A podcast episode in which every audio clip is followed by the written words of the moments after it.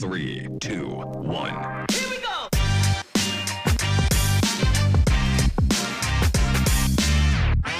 Bună ziua și bine ați venit la Brain It Forward podcast. Continuăm seria noastră de interviuri despre tehnologie cu oameni din domeniu și nu uitați, dacă azi aflați lucruri interesante, nu ezitați să ne dați un follow.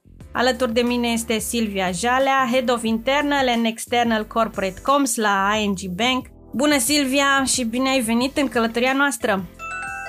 Bună Ana, mulțumesc de invitație! Vom afla astăzi o poveste frumoasă despre cum tehnologia poate schimba fără doar și poate calitatea vieții. Vom vorbi cu un antreprenor care trăiește după expresia make meaning, not money, un antreprenor care la bază este inventator. Cornela Mariei, CEO și fondator Lumen, este azi alături de noi. Bine ai venit, Cornel! Salut și mulțumesc mult pentru invitație! Eu pe Cornel îl știu de ceva timp și mă tot gândesc că a trecut așa de la... Uneori îl prezentam ca inventator, acum trebuie să-l prezint ca inventator și antreprenor. La un moment dat a fost și angajat și o să aflăm de la el ce înseamnă să treci prin toate etapele astea și cum trecem peste provocări. Cornel, o să încep cu o întrebare foarte scurtă și un răspuns mai lung din partea ta. Spune-ne un pic despre traseul tău uh, profesional. Cine e Cornela Mariei și ce face el astăzi? Sigur. Uh, o să încep chiar de foarte devreme. M-am născut într-o familie în care ambii mei părinți sunt persoane cu dizabilități. Sora mea este persoană cu dizabilități cerebrale. Am crescut într-o familie în care eram singura persoană fără nicio formă de handicap. Și mi-a dat seama mult cel mai târziu că asta, acesta a fost lucru ce mi-a pus viața pe o anumită traiectorie. M-a făcut incredibil de curios de mic, m-a făcut să iubesc calculatoarele de mic, un om foarte curios, să programez la șapte ani, să citesc la trei ani, să creez primul business la... să câștig proprii mei bani începând de la 14 ani și primul business uh, real undeva la 15-16 ani. Mm, după perioada asta am plecat în Germania, unde am făcut studii universitare, a urmat să lucrez într-o corporație unde am ajuns pe un rol de Head of Innovation, o corporație din domeniul automotive, unde am avut într-un final un rol de Head of Innovation, coordonând proiecte de inovație și coordonând cultura organizațională legată de inovație, ca după uh, momentul când am observat că tehnologia a prins din urmă pentru a face un lucru pe care noi încercam să-l facem de ceva timp, um, ca în acel moment să mă întorc în antreprenoriat și să fondez ceea ce acum este Lumen, un startup care creează sisteme de asistență pentru nevăzători. Și um, bună, Cornel! și în toate aceste inițiative pe care le ai, eu din ce am putut să uh, văd, din ce te-am urmărit, uh, în afară de colaborarea pe zona automotive, majoritatea proiectelor pe care le-ai avut au avut componentă socială. O bună parte au avut o componentă socială, mm, dar nu a zice toate. Uh-huh. Acest, îți trebuie o anumită maturitate ca business și ca înțelegerea business-ului să poți să intri într-un domeniu precum ESG, să intri în lucruri care poate nu au un return atât de ușor de văzut la prima, primul început. Este incredibil de greu să deschizi piețe noi, ceea ce noi facem cu lume. Mm-hmm. Și din punctul tău de vedere, pentru tinerii de astăzi, să zicem așa, care ți se pare cel mai greu rol? Ai trecut așa și prin uh, inventator, angajat, antreprenor, care ți se pare cel mai greu uh, rol, dar cel mai frumos? Nu sunt neapărat roluri comparabile. Sunt angajat și astăzi în compania pe care o conduc și asta mi este în fișa postului. Și a fost foarte frumos că a trebuit să semnez și în stânga contractul de angajare, dar și în dreapta.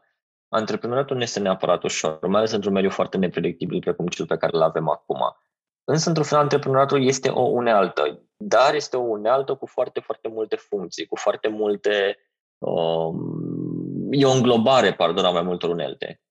Pentru că ceea ce facem, ca, ce fac antreprenor astăzi și ca CEO a companiei pe care o conduc, ar, dif- ar putea să difere foarte mult de ceea ce aș face dacă aș intra în domeniu.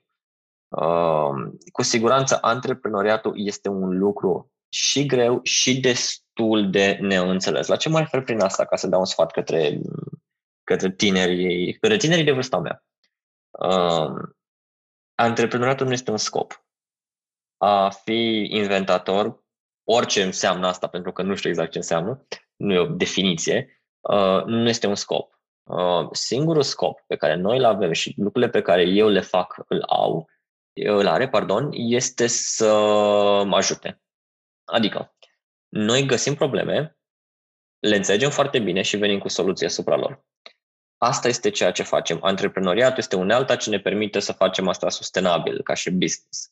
Um, inventica sau inovația, sau depinde cum o, chem, o, o numim, sunt doar unelte sau doar metode ce te ajută să transformi ideile în impact sau problema în soluția ei.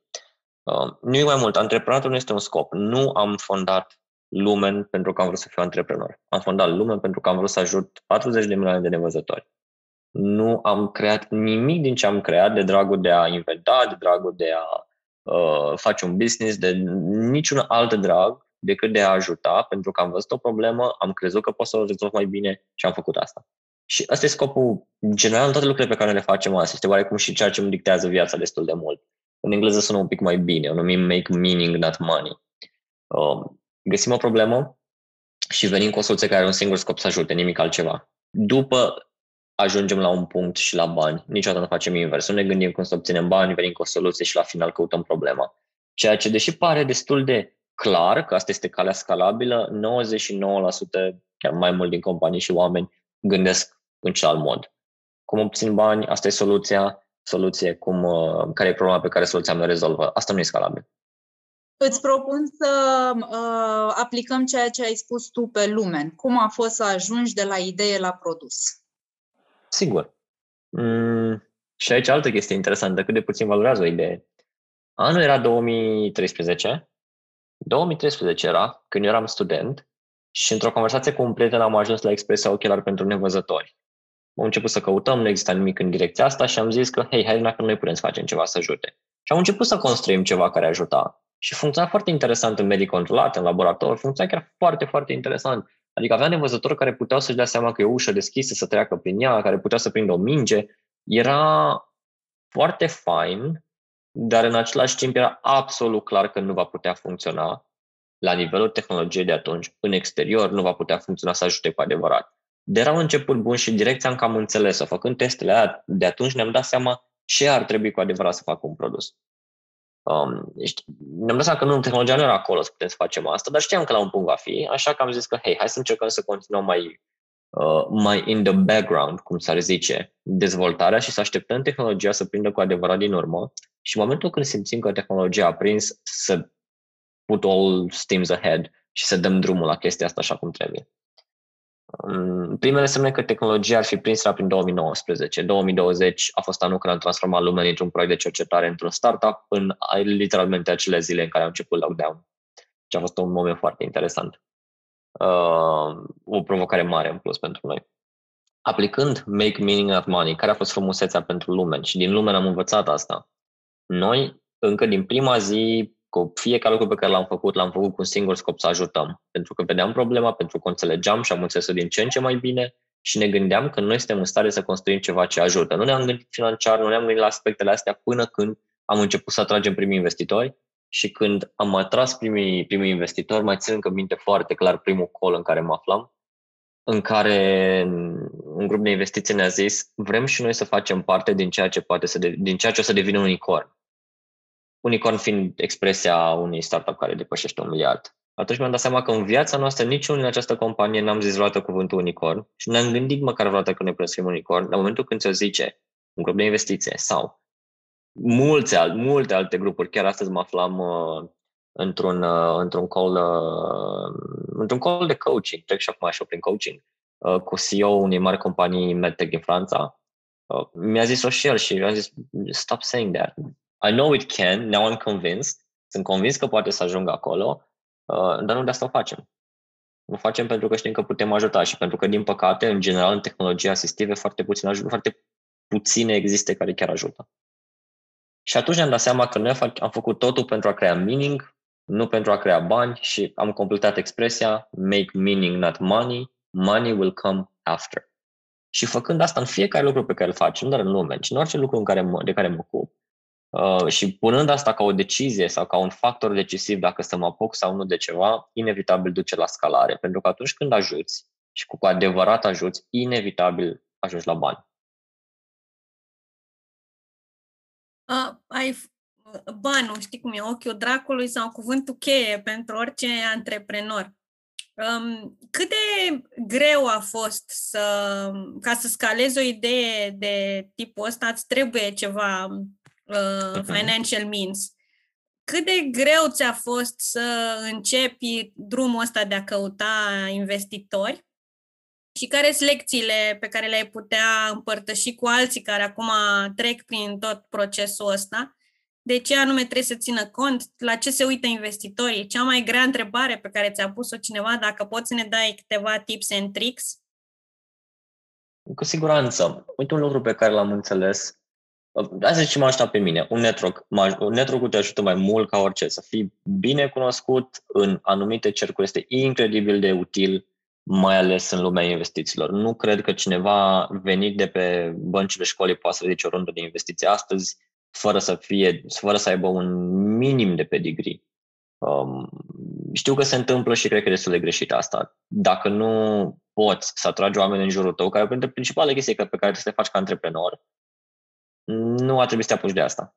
Um, dar neapărat asta e lecția, sau e o altă lecție, de fapt, dar alte lucruri foarte interesante. Diferă foarte mult un investitor din România, investitor din alte regiuni ale lumii, diferă enorm de mult. Degeaba zic ce interesează pe investitori în România, pentru că investitorii pe care noi am atras, majoritatea nu sunt din România, nici nu vrem neapărat să fie din România, nu avem nicio problemă cu investitorii din România, dar nu este cea mai bună direcție pentru companie din uh, motive foarte mult legate de scalabilitate. Câte companii din România sunt în afara țării acum?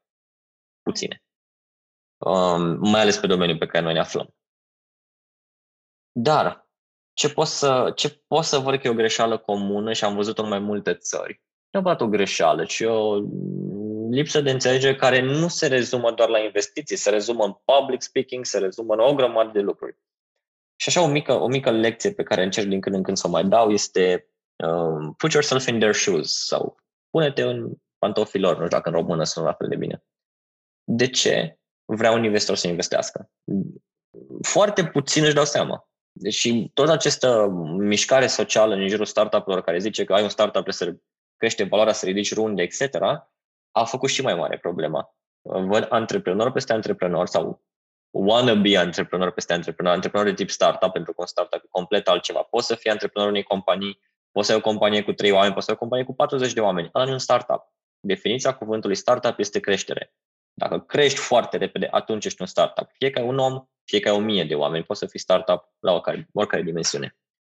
Dar ceea ce startup-urile, ca să zic așa, sau cele care ar vrea să fie startup-uri greșesc foarte mult, este că nu înțeleg ce vor investitorii. Și nu înțeleg in a big way ce nu vor uh, investitorii.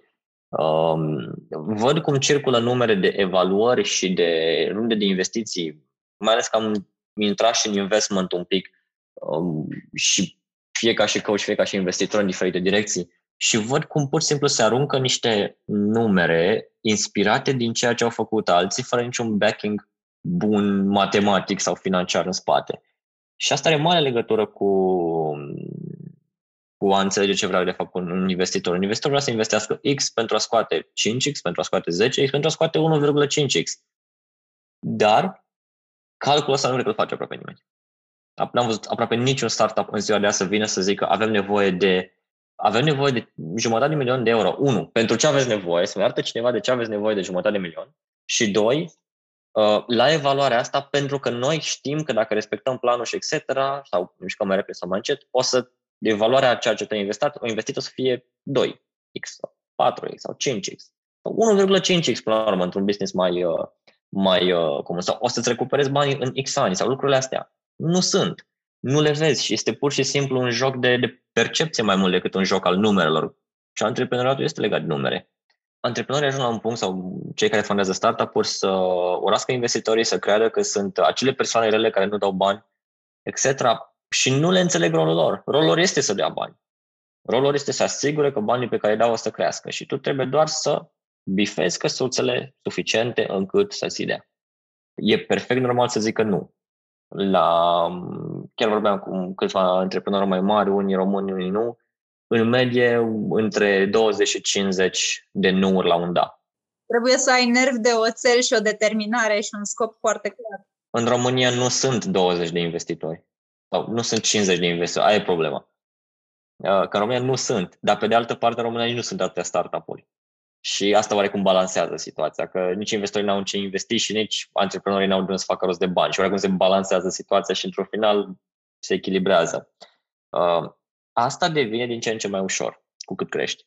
Uh, lucru care, uh, și aici diferă foarte mult, apetitul de risc. În România nu există apetit de risc pentru investiții. Nu există, efectiv, nu am, n-am simțit că există un antreprenor în România, pardon, nu un antreprenor, că există un investitor în România care are un apetit mare de risc. Nimeni nu-și asumă riscuri aici spre deosebire de multe alte locuri în lume, în care riscul este un social trait normal al oamenilor. Și tocmai de asta zice că, unu, cu cât riscul mai mic, cu atât ai șanse să obții sume mai mari.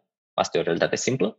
Um, doi, România e foarte risk adverse și din motivul acesta, de exemplu, tracțiunea ce ai reușit să obții, cât de mulți cumpărători ai a serviciului sau produsului tău, etc., sunt factori destul de decisiv pentru investiție din România, ceea ce rezultă că nu poți să uiți conceptul de research în România. Nu cred că ai cum să ridici o rundă de investiție dacă te bazezi pe research în nicio client. Nu cred că poți. Pur și simplu profilul de investitor în România nu, nu acceptă asta. Crezi că gradul de risk adverse variază în funcție de un startup bazat pe tehnologie sau nu?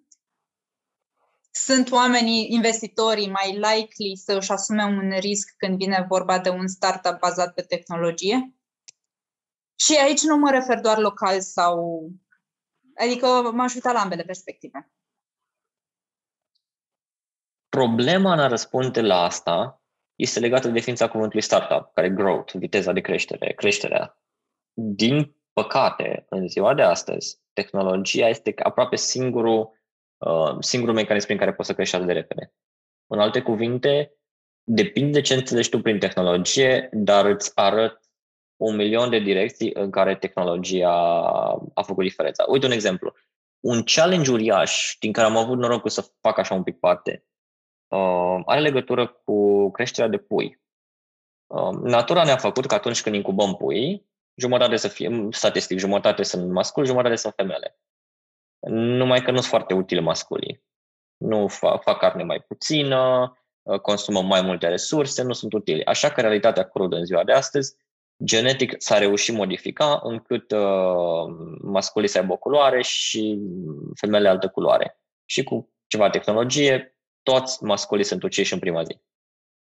În fiecare an mor sute de milioane de pui în Europa pentru că nu merită să ții masculin în viață. Care nu e o chestie frumoasă, nu e o chestie cunoscută, dar e o chestie reală. Și o foarte mare provocare a ultimilor ani, pentru că începea să simtă ideea că o să fie interzis să mai omor pui, uh, erau două opțiuni. Fie triplăm costul cărnii, cărnii, asta era o soluție, fie găsim un mod să nu se mai nască uh, să nu se mai nască pui masculi.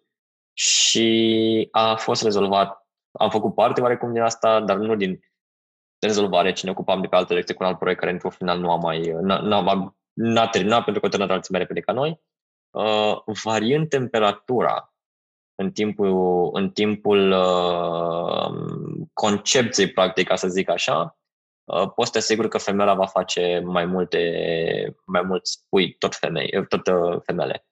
Și asta a câștigat. E tot tehnologie la bază. Nu pare, de tehnologie la bază. Ce titlu crezi că o să citim în ZF în 2022 despre Lumen? Despre Lumen? Ce titlu? Hmm. Zic ce titlu mi-ar, ce titlu mi-ar plăcea să, să, să fie. Mi-ar plăcea să, să două, și e, e, e un target, dar o să dureze un pic mai mult, deci început de 2023, dar în fine. Titlul pe care aș vrea să-l văd este că am, uh, am reușit să schimbăm o paradigmă veche de mii de ani. Um, anume faptul că în lume de 100 de ani se antrenează profesional câini dar ei există de mii de ani și de când există s-au antrenat 28 de mii de câini Ceea ce să schimb paradigma asta devine atât de posibil cu tehnologia și suntem aproape acolo, Uh, și 2020-2023 este anul în care putem să scriem asta.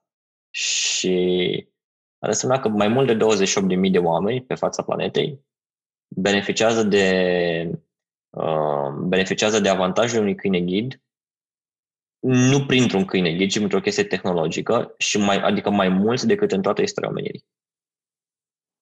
Aia mi-ar plăcea să scrie. Foarte puțin câini ghizi, totuși. În toată lumea sunt 40 de milioane de nevăzători și deși câinile ghid este singura soluție de mobilitate asistivă avansată și funcțiile lui sunt văzute unanim ca pozitive și ca utile, din multe motive, începând de la costul de antrenare, costă 30 către 60 de mii de dolari să antrenezi un câine ghid, um, dar nu e cea mai mare problemă, ci principala problemă din motivul că este incredibil de greu să ai grijă de un câine ghid, uh, ca și nevăzător, nu e acel pet de care îl ignori. Trebuie să stai două ore cu el pe zi, trei ore cu el pe zi, trebuie să-l duci la veterinar. Știu nevăzător care merg săptămânal cu câinele ghid la veterinar.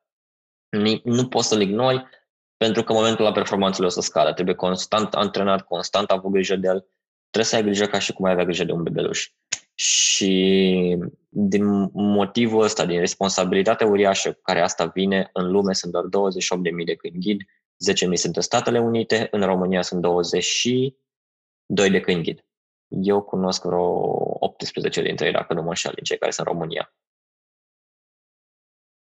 În România sunt 92.000 de nevăzători.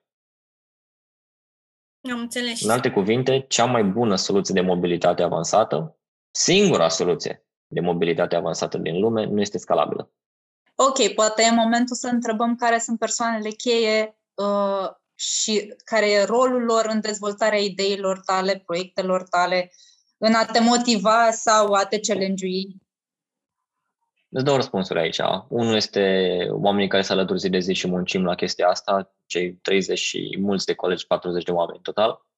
Um, ei sunt cu adevărat cei care transformă asta în realitate, zi de zi, plus cei 200 de nevăzători din, din sistemul nostru de testare, din programul nostru de testare cu sistem, eu zis. Uh, ei sunt oameni care zi de zi asta facem. Și ei transformă visul în realitate până la urmă. Um, pe de altă parte, cine sunt idolii care mă țin în viață sau cine, care mi este motivația, mai mult ca orice, motivația mea este foarte simplă și nu știu cum să o, nu știu cum să predau mai departe ambiția. Ambiția mea vine de la urmări părinții când aveam 2-3 ani, cum în ciuda dizabilităților lor lucrau 14 ore pe zi, weekend inclusiv, pentru a putea să aibă grijă de mine și de sora mea. Um, de acolo îmi vine mie ambiția i-am văzut făcând asta, când o vezi la vârsta atât de fragedă, ți-e greu să te molipsești un pic. Mai mult de atât, nu știu ce să zic, nu am o altă explicație pentru care sunt de la 6 dimineața la birou uh, astăzi și probabil că până la 1 noapte nu o să plec. Și asta se repetă zi de zi. Bine, recunosc, de obicei ajung la 10, dar asta a fost o excepție. Ești tânăr și încă mai poți. Asta, dar... asta cu încă mai pot e o chestie foarte interesantă pentru că aud de 15 ani. De la cei mai bătrâni ca tine, cu siguranță. De 15 ani aud că nu o să mai poți, nu o să mai poți. Watch me. Nu, nu, încă mai poți, încă mai poți. Have no fear. Mai duci. O să mai duc mulți ani asta. Um, era, era un vers de, de Bon Jovi care zicea I'll live while I'm alive and I'll sleep when I'm dead. Îl tot aud, dar nu este momentul să-l comentăm acum. Uh, ce vreau să te întreb? Pentru că ai menționat mai uh, devreme ceva și aș fi vrut să revenim puțin. Ai zis la un moment dat, sunt puține uh, inițiative tech care chiar ajută. Ce vrei să spui cu asta? Mm. Nu că am zis exact așa, dar pot să dau un răspuns la exact ceea ce ai zis tu. Uh, și nu se referă la tech, se referă la lume, în general. La lume. Și se referă la antreprenoria și se referă la percepția oamenilor. Se referă foarte simplu la faptul că creăm lucruri ca să ne facem nouă pardon, creăm lucruri pentru motivele greșite. Facem business-uri pentru că vrem bani. Greșit. Uh, deși sună iurea ce am zis, creăm business-uri pentru că vrem bani și asta este greșit. Creăm, asta mi se pare interesantă. Vreau să fiu antreprenor ca să fiu independent, să nu mai răspund nimănui. Asta este printre cele mai greșite lucruri. Am de 40 de ori mai multe probleme și mai, multă, mai puțină libertate de când sunt din nou antreprenor. Uh, cu cât e mai înalt rolul, cu atât răspuns la mai mulți oameni. E exact invers. Exact. Piramida nu stă așa. Piramida stă așa, stă cu vârful în jos. Și tu trebuie să ții. Asta e, asta e antreprenoriatul una dintre definițiile frumoase. Sau definiția de a fi lider, de altfel. Vrei să fii lider pentru a vrei independență? Nu. Vrei să fii lider pentru că trebuie să oferi oamenilor oportunitate să creeze contextul și mediul ca ei să, să creeze cea mai bună muncă. Um, cu asta se referă. Și foarte puțini oameni înțeleg cu adevărat de ce, se, de ce creăm business-uri, de ce creăm lucruri, de ce creăm startup-urile, creăm. Motto Y Combinator este uh, make something people want. Mm, sau o altă versiune, make something people need. Mm-hmm. That's it. Restul e doar mecanismul să ajungi acolo, că e antreprenoria, că e ONG, că e mm, nu știu, Spotify și crezi melodii. That's it. Tom Ford are un, uh, un business model foarte frumos și exact același. Uh, și cred că a fost primul care a zis so make something people want and they will buy it and you'll have sales and you will grow and you will do it all again. Ceva de genul ăsta zice Tom Ford. Și e atât de simplu și e atât de simplu și atât de puțin oameni înțeleg. Da. Pentru că vorbim de tehnologie și pentru că suntem la în partea de podcasturi despre tehnologie. Nu de puține ori atunci când vorbim despre digitalizare tech, uh, ne întâlnim și cu oameni care se uită un pic cu ochi sceptici la tehnologie și la cum ar putea să ne influențeze viața și mai uh, auzim opinii de genul tehnologia o să ne schimbe viața în rău, o să ne controleze la un moment dat și o să ne ia toate joburile și noi nu o să mai facem nimic, ne controlează roboții. Cum și te uiți? o să știe ce fac și Facebook la fel. Exact. Uh, și știu, uh, da, exact, știu ce facem și ne dau cu lingurița ca să cumpărăm mai mult, că știu exact că noi am căutat pe Google ceva și după aia ne dau eduri. Cum te uiți tu la tehnologie? Sau ce le spune oamenilor care se uită cu ochi răi la tehnologie? Cred că avem provocări, cred că ultimul an și jumătate ne-au învățat cât de importante sunt astfel de provocări. Uh, și asta e legat direct de vaccinare. Dar nu o să comentez subiectul acela. Uh, doar o să zic că trece printr-o perioadă foarte tragică pentru omenire. Revenind, um, este o... Sunt partener într-o companie de consultanță din grupul Ascendis și uh, altă companie partener acolo um, din Statele Unite au creat o teorie absolut superbă, atât de simplă și o iubesc. Um, și zice, zice așa, oamenii cred că tu vrei să ajungi la rezultat. Rezultatul este adopția tehnologiei, rezultatul poate fi orice. Vrei să ajungi la un rezultat. Trebuie să crezi niște acțiuni. Și dacă crezi acțiuni, să ajungi la rezultat. Dar că nu prea merge. De foarte puțin ori merge, mai ales când vine vorba de schimbarea culturii organizaționale, schimbarea culturii, etc. Nu e suficient. Ceea ce trebuie să faci cu adevărat, dacă vedem ca o piramidă și punem acțiunile jos și rezultatele sus, mai sunt două nivele pe care prea puțin le văd. Baza de jos se numește, e baza se numește experiențe. Următorul este credințe, următorul este acțiuni și următorul este rezultate. Ce zice piramida? Creează experiențe ce schimbă credințe, credințe ce duc la acțiuni, acțiuni ce duc la rezultate. Nu crea acțiuni ce duc la rezultate, că nu o să fie suficient. În alte cuvinte, pentru a schimba mentalitatea oamenilor, trebuie să creezi experiențe ce schimbă credințe. Și experiențele sunt, uh, sunt un milion de forme. Oamenii care nu adoptă tehnologia pentru că au, au o credință greșită despre ea sau nu neapărat greșită, ci o credință diferită despre ea, trebuie să creezi experiența în care ei să schimbe credința. Variază de la, variază de la lucru la lucru. Să convingi un popor să se vaccineze, ai nevoie de anumite tipuri de experiențe. Um, să-i convingi să digitalizeze, ai nevoie de alt tip de experiențe Revenind la câteva lucruri punctuale, tehnologia ne ia locul de muncă. Din domeniul în care vin, care e legat de producție foarte mult, avem, uh, avem uh, frica aceasta Industry 4.0 se numește, că roboții o să ne ia locurile de muncă din fabrici. Și aș zice că, nu vreau să zic că mă amuză, pentru că nu neapărat frica unui om nu trebuie să mă amuze, Uh, dar mă face să mă gândesc foarte mult la cât de greșit este asta, pe o parte. De ce? Când a apărut motorul cu aburi, toată lumea era înfricată că motorul cu aburi o să ia locurile de muncă.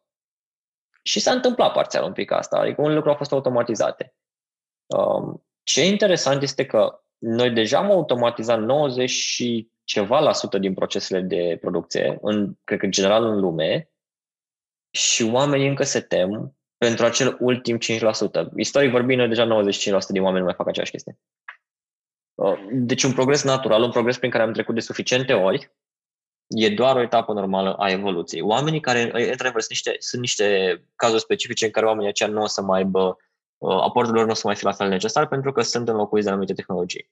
Uh, însă, ceea ce omul poate să facă și sau, pardon, om, omul poate să facă o grămadă de lucruri pe care o mașină încă nu poate să le facă sau pe care e atât de complicat să le facă încât încă merită să le faci uman. Deci e vorba pur și simplu de o mișcare la nivel cultural, guvernamental, educațional, care să permită oamenii să se, refocu- să se reeduce pe alte lucruri.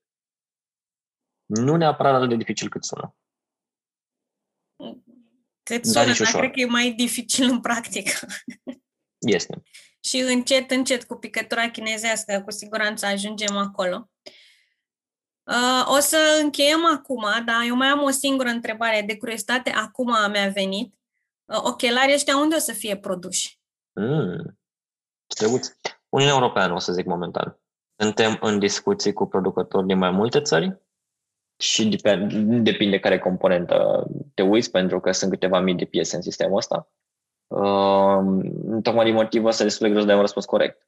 Pentru că, din prima, o bună parte din componente sunt manufacturate în Taiwan, pentru că acolo se manufacturează, noi le ansamblăm. Unde se întâmplă ansamblările diferă foarte mult. Plasticul de pe se va face într-o parte sau în două, uh, electronicele se vor crea într-un loc, se vor ansambla în alt loc, diferă foarte mult. Sunt anumite, anumite tehnologii în care unii sunt foarte buni în anumite țări, anumite tehnologii de producție în care alții sunt foarte buni în anumite țări, vine ansamblarea finală, cutia vine de acolo. Nu e un proces logistic chiar atât de ușor încât să zic aici se fac.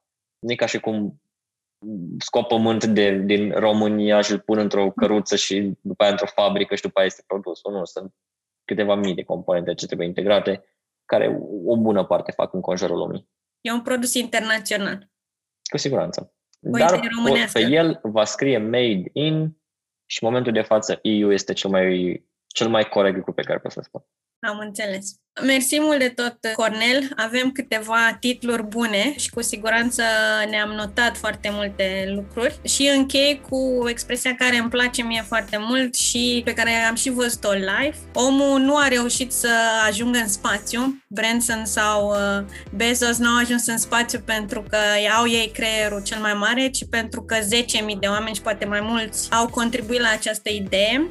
Deci nu uitați să brain it forward pentru a face lucruri mărețe, lucruri care să ne ajute să trăim mai bine, lucruri care să rezolve probleme, așa cum spune Cornel. O zi cu spor!